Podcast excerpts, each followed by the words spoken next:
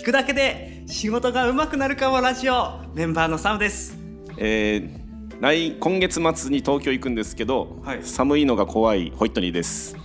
そうか、今大変ですもんね、大雪。にがつ末はさすがにね、あの今日もちょっと暖かくなってるようなので大丈夫なのかなと思ってるけど、ちょっとやっぱ寒さ怖いですね。怖いですよね。僕も今週末、うん、あの人生初のあのゴルフに行くんですよ。おうおうおう、ちゃんとしたホールじゅうはちホール。でもこの寒い中、ね、寒いかもね。どういう格好でどういうゴルフを人生初だから格好もわからんが最初で最後になるかもしれません、ね、B さん B さんがいいんじゃない。 B さん死にますよ死ねと言ってるようなんですね沖縄ですけどはい、そんな寒さの、えー、あるにがつに入りますけれども、はい、えー、今回はどういったお話になりますか。はい、えっとですね、多様性の科学という本を読みまして、多様性、はいはい、まあ、なんか失敗の科学っていう本が売れて、はい、でその同じ作者が多様性の科学っていう話をしてるんですけど、その中で、えーっとね、こう支配的なマネジメントっていうのが出てくるので、はい、この話をしたいなと思うんですけど、いっこまとめた話が本の中に出てくるまとめた話があるので、それをちょっと読みますね。はい、お願いします。とこれ飛行機のあの機長の話で、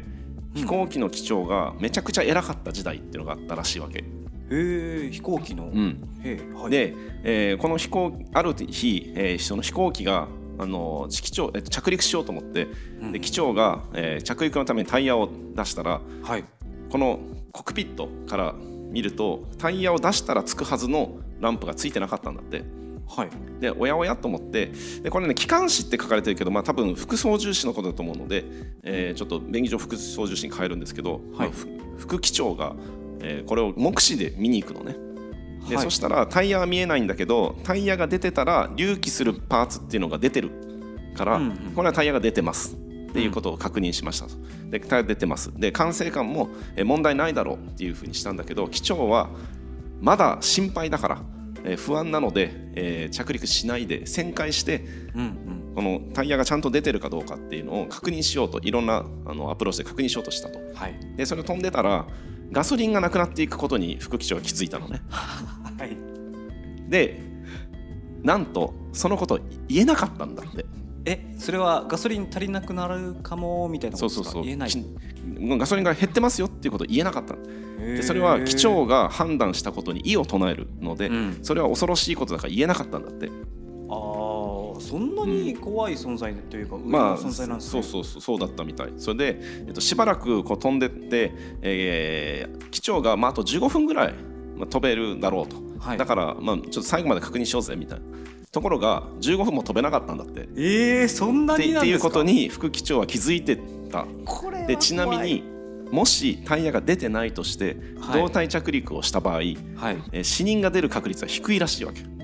おー、あ、そう、まあ、そういうものなんですね、うん、そういうものらしい、えー、っていうことはもちろん副機長も知ってるんだけど、言えなかったので、もうあとじゅうごふんも飛べないっすよって言えなかったので、うん、どうなったかというと墜落しました、えー、で、えー、死者がじゅうめいぐらい出たらしい。まあ全員死んだわけじゃないんだけどじゅうめいぐらい死んだらしい。しかも、はい、あの民家を襲ったらしいんです、えー、でそのその亡くなったうちの一人は副機長だったらしいんです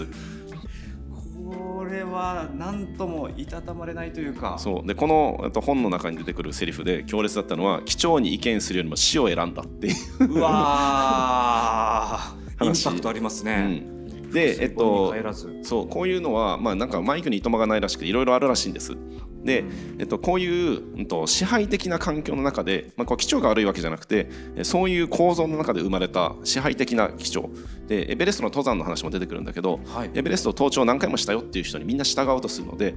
うん、こう明らかに雲の様子おかしくないみたいな。でその人はあのなんか天気にめっちゃ詳しい人で、うん、これちょっとやばないって思っても言えないので、うんうん、何人も死んだみたいな事件があったりとかしてるのね。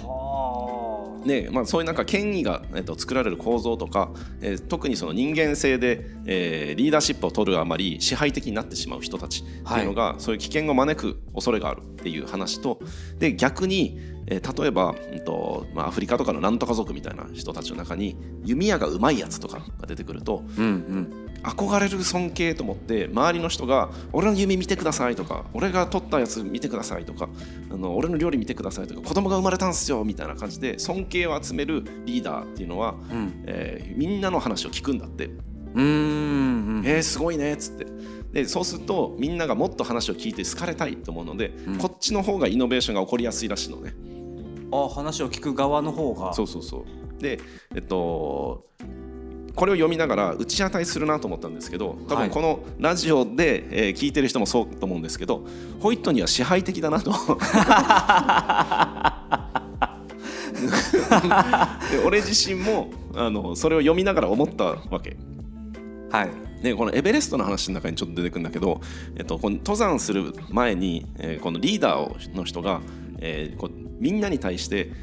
山に登ったらもう俺の意見は絶対だから逆らうなよって言うんだって。あ、そうなんですね。意見をするなと。そうで、もちろんこの人は責任を背負うっていうことで偉そうに振る舞ったんじゃなくて、うん、えー、こう間違った判断とかをしないためにもで、えっと、自分の経験とかを信じてくれっていう言い方だと思うんだけど、うん、この一言により言えなくなるっていう。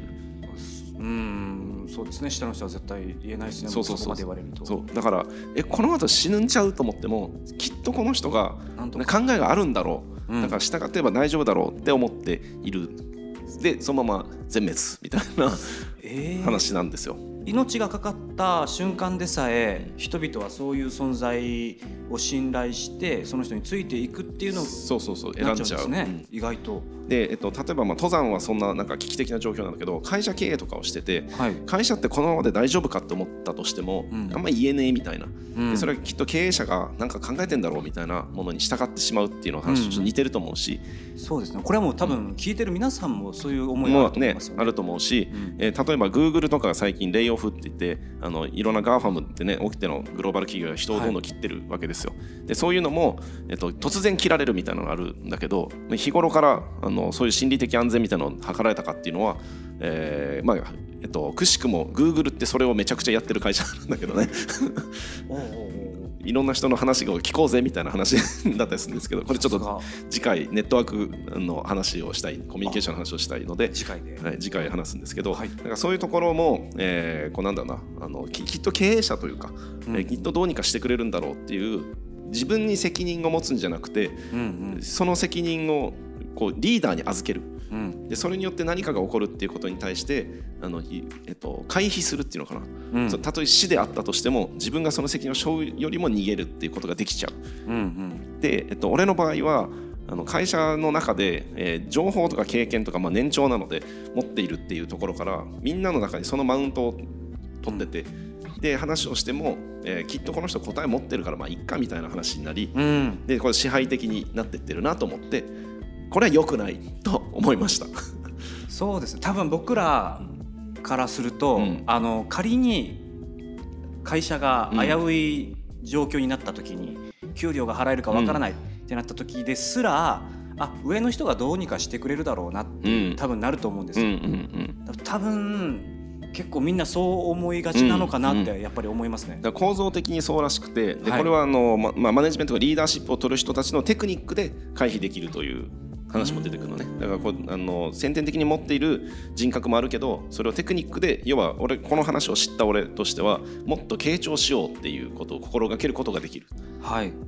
えー、もうどう考えても俺の方が考えてるし、どう考えても俺の方が仕事ができるぜって思っても思うなっていう、うん、思うな思っても出すな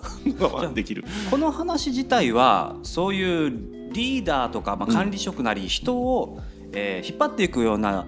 立場の人向けのお話ってことですか？あ、まあえっと、その人たちもそうだし、はい、えー、逆に、えっと、その従ってる人たちも恐れずに言いなさいという話、うんうん、じゃないと死ぬぜっていう話、死ぬぜ、うん、墜落するぜっていうことですね、うん、うーん、そう、そう、なかなか言いづらいけどね、まあね、なかなか言いづらいところあるんだけど、はい、そういう言いやすい心理的安全みたいなものを会社の中でも作っていかないといけないし、うん、えー、その自分とは反対の意見があったとしてもそれを受け入れようっていう、こうあの、うん、文化を作らないといけないねっていう話ですね、はい、そうなんですね。じゃあ僕はもっともっとホイットニーに違うぞコラと、そうですね、言わなきゃいけない、ね、コラは言わない違うよって言っていいんですよ。違うよね。わか